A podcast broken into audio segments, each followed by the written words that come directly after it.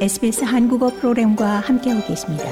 sbs.com.au/korean에서 더욱 흥미로운 이야기들을 만나보세요.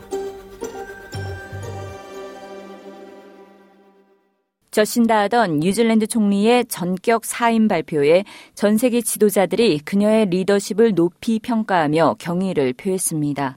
앤소니 알바니지 호주 총리는 아던 총리는 지성과 강인함으로 어떻게 리드할 수 있는지를 세상에 보여줬다며 이 공감과 통찰력이 강력한 리더십을 위한 자질임을 증명했다고 말했습니다. 저스틴 트리도 캐나다 총리는 아던 총리의 리더십은 전 세계 무대에 측정 불가능한 차이를 만들었다며 그녀의 리더로서의 자질을 높이 평가했습니다. 아던 뉴질랜드 총리는 오늘 오전 2월 7일까지 총리직에서 물러나고 올해 총선에도 출마하지 않을 것이라고 전격 발표하면서 눈에 띄게 감정적인 모습을 보였습니다. 2017년 37세의 나이로 총리직에 오르며 전 세계 최연소 정부 수반이 된 아던 총리는 5년 반 동안 뉴질랜드를 이끌었습니다. 젊은 진보적 정치인으로서 상당한 인기를 구가했으며 국내적으로는 산적한 사회적 이슈를 해결하겠다는 야심찬 계획을 가지고 있었습니다.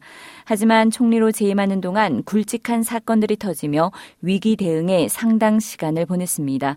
국제적으로는 코로나19 팬데믹 대응과 크라이스트 처치 이슬람 사원 총기 난사 사건, 그리고 화이트 아일랜드 화산 폭발 사건 등의 대응에 탁월한 지도력을 발휘했다는 평가를 받고 있습니다. 하지만 국내에서 아던 총리의 인기는 점차 시들어갔습니다. 지난해 중반에는 뉴질랜드 총리로서의 그녀의 시간이 곧 끝날 수 있다는 추측이 나돌았고 지지율도 하락했습니다. 아던 정부의 엄격한 코로나 정책은 국가 분열을 일으키기도 했습니다. 지난 1년 동안 아던 총리는 상당한 폭력 위협에 직면했는데 특히 코로나19 락다운과 백신 의무 접종으로 격노한 음모론자들과 백신 반대 단체들 중심이었습니다. 하지만 아던 총리는 그 같은 점증하는 위협이나 정치적 역경이 사임 결정의 이유는 아니라고 말했습니다. 아던 총리는 가족과 더 많은 시간을 보내는 것 외에 향후 계획은 없다고 말했습니다. 그랜트 로버트슨 부총리가 총리 후보자로 나서지 않을 뜻을 밝히면서 아던 총리의 후임자가 누가 될지는 아직 불분명합니다.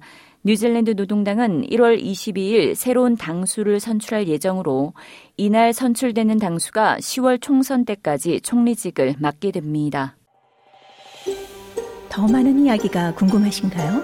애플 포드캐스트, 구글 포드캐스트, 스포티파이 또는 여러분의 포드캐스트를 통해 만나보세요.